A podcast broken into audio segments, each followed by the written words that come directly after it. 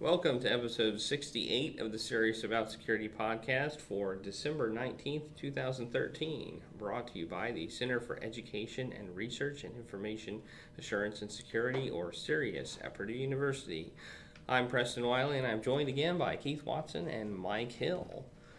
And uh, I'll start this uh, week, I guess, with uh, an article. Um, and the article that I chose was uh, that researchers have uh, posted a a paper on uh, using um, uh, like a firmware update to basically your camera software on a MacBook, a 2008 MacBook, um, to allow them to spy on users without uh, warning them by using the light.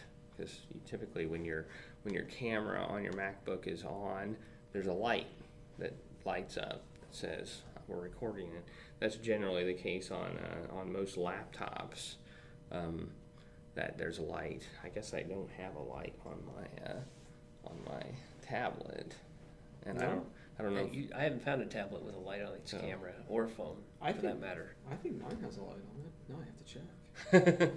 so I I don't think you would know that by now. So I guess I guess in that case it's pretty pretty simple. But on on laptops they almost all have lights, and and the, the I think the traditional uh, uh, thought is that that light is is or what I've heard is it's hard basically hardwired, so that if the camera is on, the light is on, and there's no way to bypass that.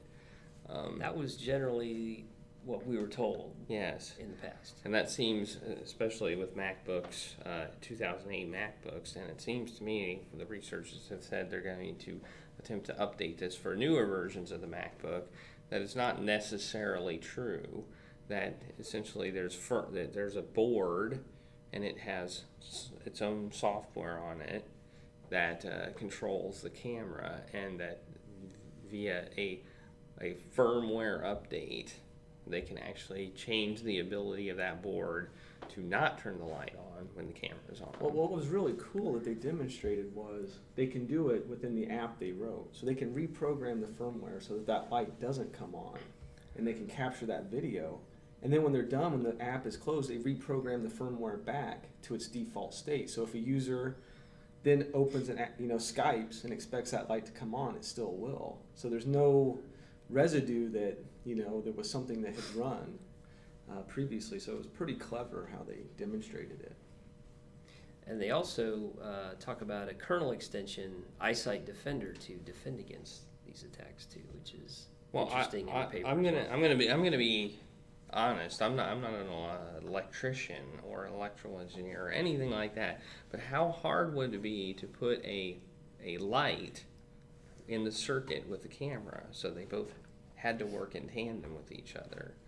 Why would you allow a software update to modify that behavior if that's the behavior you always Well- want to, to incorporate, unless you wanted to allow for spy Well, users? I think they're the original uh, security design basically said the CPU should not be able to disable the light, which means anybody running software on the main operating system should not be able to disable the light.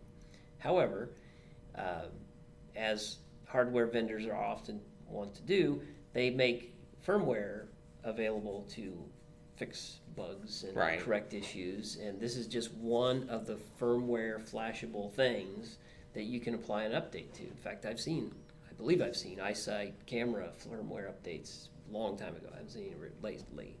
But that's just one of them. I mean, you can flash the firmware on your disk. You can flash the firmware on your trackpad, probably. I mean, the, all these things have the ability to be flashed. Well, it makes sense that you would allow firmware updates to your camera in case there was a problem with focusing or Sure. or whatever. But it seems to me like if if you are absolutely certain you want that light to always come on with the camera, you could Yeah, design probably with could design hardware design. yes. You can make it so that camera will never turn on unless that light goes on. Yeah, yeah, I would think you could do that. But they chose to do that also apparently in software so that it can be changed. Yep. Yeah, and in this case it was. Yes, and Right. and previously the FBI has also said that they have used malware on computers in order to use cameras to watch people. Um, and probably not just on 2008 MacBooks. Probably not. So apparently, this is being done uh, more by the FBI as well. Well, I do think it's interesting um, that they, I mean, I, I really think they did a really nice job with this research, and I've encouraged people to, to read the report because it's, it's very well done.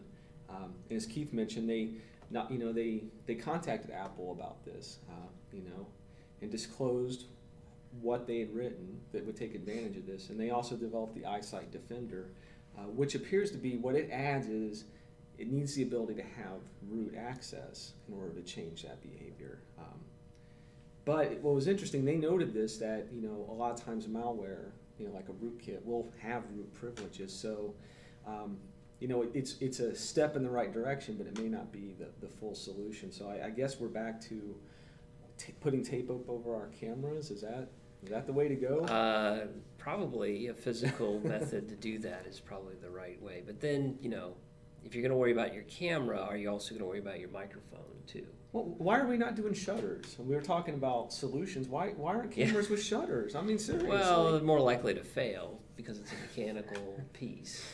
put a mechanical shutter. Well, then that breaks the whole design of, of the sleek Apple product. Yeah, but think about it. Come on. Well, I'm It's still, a uh, I, I still know quite a few people that have tape over their cameras, and I thought that was silly because I always thought you couldn't turn the camera on without the light coming on too. It turns out I was wrong. Well, So, well, I will admit, So- I will admit, my daughter has a school-issued computer, and one of the first things I did, it's a Windows machine, and I was a little smug. I was like, I'm gonna put a little piece of tape on this because it's Windows and I don't trust it. And it turns out the report comes out and it's the it's, the, Mac. So so it's like I guess we should all have have tape on our on our computer on our cameras. we may have to go that route, sadly. Um, and and I, I will admit I did not read this report fully, but do you know if any similar things are being done with? We mentioned earlier tablets, um, because typically, and I just verified with my iPad. You're right, a light doesn't come on, so there's no behavior like that. So, do we know if there's any vulnerabilities with within tablets? I'm sure there probably are. seems like given there the could be. Well, numbers. tablets are a little bit the architecture. I mean, the the Right. OS is a little Little more diff- closed. I mean, Not always. I mean, you, you can you can give on your MacBook you can give a you can give an application root access to do oh, anything Sure. you want on your device. On your iPad or your Android tablet, you can't do that. There's certain OS level functions that are just not available at Well, all to true, to applications but- unless you root it. Yes, but also there to take advantage of of malware taking advantage of the camera, it has to have higher privilege to do that. And it may have to exploit a vulnerability to get that. There's no reason it couldn't exploit a similar vulnerability in any mobile device to do that as well. Right. Right. Well, I mean, the, the, the, the I guess the question is, is this really a, a vulnerability? I mean, is is this is this a is this a fixable problem? If if I think if like you said, the hardware was designed and maybe a physical shutter were designed, perhaps that might be a solution. I don't know that that would be an acceptable solution by customers. Right. So, I, I'm not sure if this is actually a you know if you have a 2008 MacBook, I think you're stuck with this problem. Well, I think if you have any MacBook, you are Right. potentially Yes. stuck with this problem. you, I think if you have any computer, I'm Yes, sure. I'm so- su- I have a I have a I have a Windows computer. In fact, we're recording this on a Windows computer, and uh, maybe that would have the same problem. Absolutely. I wouldn't be surprised if they use. Uh, a lot of those camera vendors are yeah. shoving a lot of the same cameras in, into Well, tons of different it- Windows devices. And to too. take a, a slightly different approach, the less technical approach, which we've talked about tape and stuff, uh, with my MacBook, you know, it's only open when I'm using it. I shut the lid, you know, and I just do that because, in my case, I don't want like a cat jumping up on it or something. Well, you're you know, probably so not just- un- you're probably not undressing in front of your computer. no. I'm not. No, um, you know, it's in a Keep your separate computers room. and- out of your bedroom. you know, so I mean, how concerned should we really be? You know, it's more of if you got your MacBook or your or your iMac, you know, set up in your bedroom facing your bed, you know, you might want to think about maybe putting a piece of tape over it or something. Um, but you know, if you're using it in an office setting, you know, it's like you probably still don't want those images, but are they really getting anything that interesting? Well, you know, could be. could be. I wouldn't say no. you never know what people Right. want to see. Well, especially if they were able to also access the microphone. Well, yeah. Well, yeah, that was just like the, the other article um, talking about the FBI's use of malware to try to find somebody. I mean, that could be one way. But it could also be the criminal element trying to find you as well. Or, or to uh, case your house because they use the camera to see what you have in your house and What's see whether your inside. stuff's worth stealing. Who knows? So Apple, as usual, has been quiet on this issue, and I doubt we'll, we'll hear anything. But I would imagine um, if there were something significantly different in the modern design, that they'd probably be making a statement to say, "Well, we, we recognize this was an issue in older models, but we don't anticipate this being an issue in newer models." And uh, and, and not to criticize the researchers, I think this is a, a great paper, and I think they did a great job with it. But I'm always and I know it's sometimes sometimes it just takes time to release these papers. But to me, I always I kind of look at how I work at things, and I'd want it to work on the most modern thing I could. And if I couldn't get to work with that, I'd go back a previous version. If I couldn't get to work on that one, I'd go back a previous version. You know, think about Windows. You know, I can't get this to run in seven. I can't get it to run in Vista, but I can get it to run in XP. so I can say, well, a lot of people still use XP, and this is a vulnerability, and this makes noise. But you know, if it doesn't run on the most modern one, and I just wonder if you know uh, if there's some of that in this case. I'm, I'm glad they said they want to do continue to do research, and I hope they will. Um, but but I wonder, you know, how many people are still using 2008 and previous MacBooks and iMacs. Yeah, that's a good question. I don't know, but it, yeah, some some good research out of this. Uh, very well written paper and uh, very interesting implications if nothing is done to take a look at the issue. Yeah, like I said, very, very well done. And it, it's nice that they disclose, disclose it to Apple, but they also provided the exploit. So I mean, that's, I mean, Apple should at least give them, you know, some recognition and say thank you for, for working That's on not our how they do that. Yeah, but we've, yeah, I won't go down that road. They don't do that. All right, well, we'll move on to the next uh, the next article on that. All right. So so the next thing of discussion would be um, the President's Review Group on Intelligence and Communications Technologies, and this was a group formed after some disclosures about the NSA and its uh, recent, uh, not recent, but recent disclosures about a, um, things it's doing in terms of capturing data on U.S. citizens, looking at metadata from telephone calls, and spying on foreign leaders, those sorts of things. And the president uh, basically picked a, uh commission or panel, actually, of people to go and provide recommendations. Um, there's some question as to whether he was ever going to listen to what the panel had to say, but you know, for publicity reasons and politics, he went and formed this panel. and this was back in August 2000, or I'm sorry, August 27, 2013. Uh, the memo was written. Basically, the mental, members of the panel include Richard Clarke, who is former uh, counterterrorism with the previous uh, several presidents uh, Bush, Clinton, and uh, Bush Sr., I believe.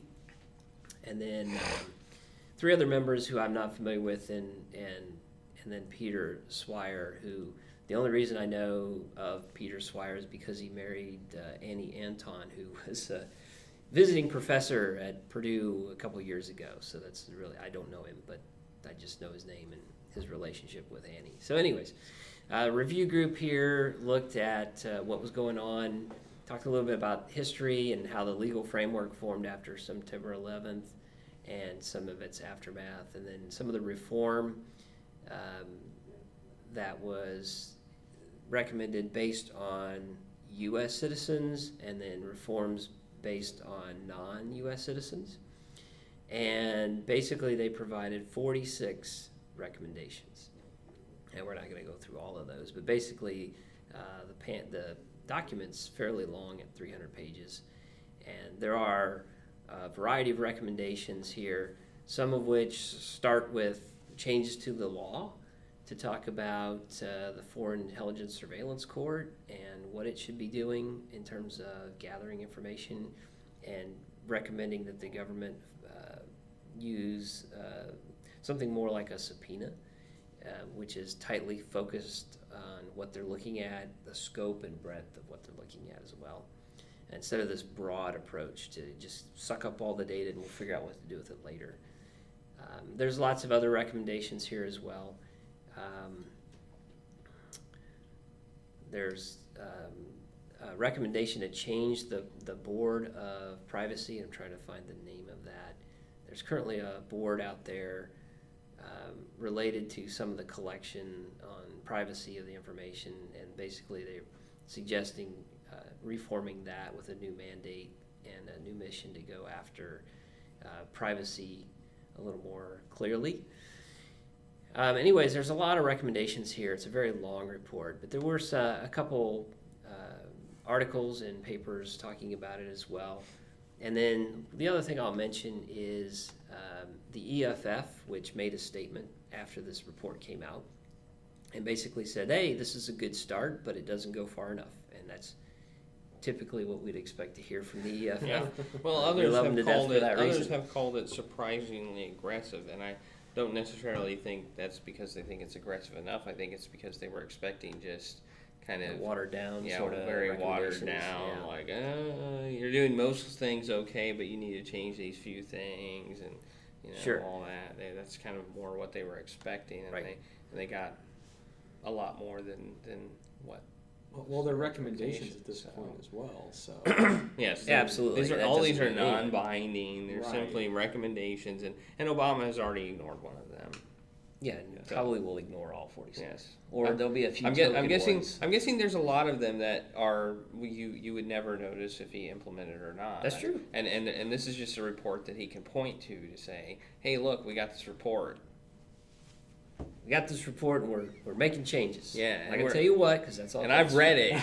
And I read it. Yeah, Yeah, exactly. Yeah, we got I this think. report well, and I got read through. it. I got and the report and I, page and 10 I'm before open to got many bored. of the ideas, and then you know some some other news is going to come up, and and it's all going to go away, and it's Right. going to be somewhat forgotten. So, so one one recommendation that that I that I forgot to mention, which I thought was important, is that the recommendation of the person who runs the NSA um, currently is a military officer, a four-star general Keith Alexander, and the recommendation of the report says put a civilian in the role.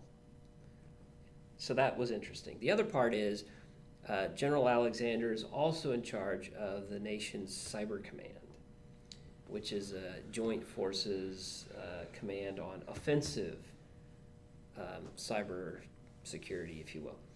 And so their recommendation is to split that and make sure two different people are in charge. So one would be military from the offensive side of it, and then the NSA role would be a civilian role. So that was another and that's the interesting one that recommendation. Obama has Yeah. decided to ignore. so far. so- Yes, Standing Well, he- behind his man. I, I think he pretty much stated that he uh, Would not be he would not be replacing them him with two people. Well, yes, So- but yeah, as you know, in, in this, the, the heads of agencies tend to rotate Right. every once in a while, so I wouldn't wouldn't say that's the final word on it, but for now, yes. Yeah, it indicated. I think he what he was rejecting was the idea of having separate leaders for both roles. Not that the leaders would ever change, but that they would be two separate Right. leaders in those roles. But like you said, anything can change. Well, if you appoint a civilian, how's the civilian going to run the military side of it from the cyber command going to get increased responsibility. That's pretty cool. You should apply. I know. Come on, that'd be cool. So, you know, there's been a lot of this on the news, but it's been around the phone record. There's not been a lot of this. Not necessarily this, but but the the, The whole court saying, Yeah. I don't think that's constitutional, constitutional. that has been on the news, and that's Yeah. something we haven't talked about specifically. So, do you think, based on that and these recommendations, that they're going to stop the way they're collecting that data? no. Yeah.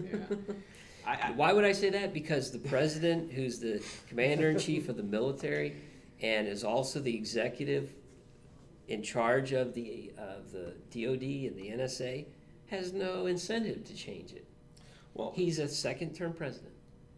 What incentive is there for him to change any practice on what they do, other than Congress coming in and mandating change through law, see, I, I, which he can over he can ignore through veto. I kind well. of agree, but I think it'll, I think something will change, but it'll have the same effect. But instead of the data being collected the way it is now, it'll be collected slightly differently, and it'll say, well, there's this oversight. well, there's always that. th- There's this oversight. They have to get a court order, but on the back end, they've still got the pipeline, and they can Oh, yeah, still they'll do what still they do were all doing. the but it'll have the illusion of having a change that was made, and That's now this now this is now this is being done differently, and the same vulnerabilities don't exist, or some kind of statement like that. So. Well, yes, there's there's that potential, but uh, I don't expect any change out of this unless there's continued pressure to do so, and it's got to come from Congress and it's got to come from citizens, and and this is not something they seem too concerned about right now. Well, he rejected one, so maybe the other 45 will get implemented. Boy, that's awful optimistic. have you ever read the 9/11 report? No. I have read the 9/11 report, and how many of those recommendations ever got implemented? Very few. And that seems like a little more significant historical event than this. Well, most of the, as I said, a lot of these recommendations are that we will never know if they're implemented because they're they're done in the NSA.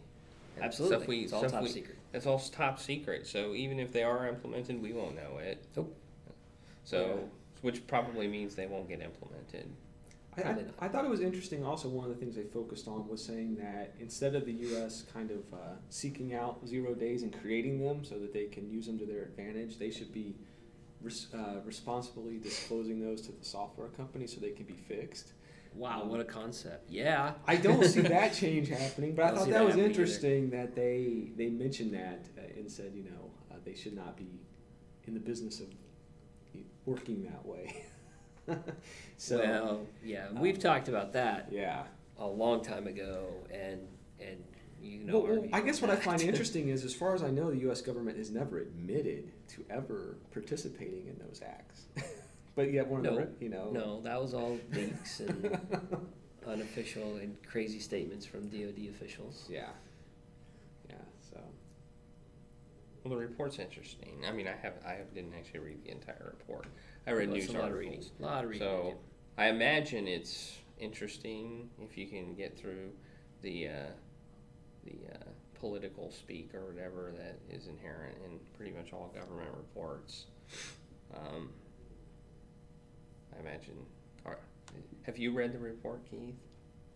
Or skimmed I've, through I've, it I've read most of the report. I skipped the, the unimportant stuff. Is it organized in a in a in a manner that makes it somewhat easy to read? Well, read? the, the, the recommendations are short, which kind of work uh, well because if you look at the some of the list of recommendations and the high level, they're a paragraph long, a couple sentences. Okay, so they're actually they're actually divided by recommendation yeah, as well. and if you scroll down further into the report, you know, you get down to the, the, the meat of it, if you will. Then there's a lot more explanation about Okay. out, about uh, their their reasoning behind it. uh, So you can each of the you can you can go into the report and there's more or less a bullet point of all the Yeah, well, there's like I said, it's like a paragraph summary, and then if you go further down, like here's page 86, the start of the recommendation number one, same stuff repeated, and then there's a further uh, two pages on explanation and citations of other things. So,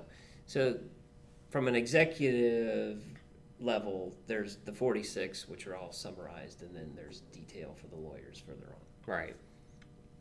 Okay. and there is an executive summary, which Oh, you yes. might find beneficial. Yeah. It's only a couple pages long. That's that's for that's for uh, Obama to read, right? Yes, Well, he's yes. his advisors read another 308 pages, or something like that. Actually, for a PDF, it does have a lot of blank pages at the end. Way to go, guys! That's government for you. Yeah. Let's Well, that was, that was stuff, you know. This page is be redact- intentionally redacted. left blank. Yeah, yeah. There's a couple of those. Anyway, Yeah. That's That's what the software changes it to. Remove that. This page intentionally left blank. something like that. Okay, so as citizens, we things will be status quo essentially. Probably. So Probably. This really if you're concerned about privacy and you're interested in privacy tools and you want to use those, go ahead and look into that and start using them because nothing's changing right now. And that's just, you know, we're concerned right now with the NSA. What about all the foreign governments also spying on us? So, hey, That's it's a good time to worry about privacy all around. And we So have past episodes on privacy tools. So, and more to come. and more to come. Yep. And this will probably be our last podcast of the year. I don't imagine we're going to Probably. be not. doing stuff over the Christmas holiday and, and things like that. Nope, I think this will be the last one. So So, happy holidays to everyone, everyone that listens. That's yes. And stay tuned. I think we're gonna have a newer format in, in the new year. Yeah, I think uh, new, the new new the new year come will come with changes and uh, hopefully for the better. Yeah, we're gonna try to get better. And, we're, uh, we're doing our homework. Yep. All right. So Okay. I guess we're done with that. Thanks to Mike Hill and Keith Watson. I'm Preston Wiley. Have a happy holidays and uh, stay tuned.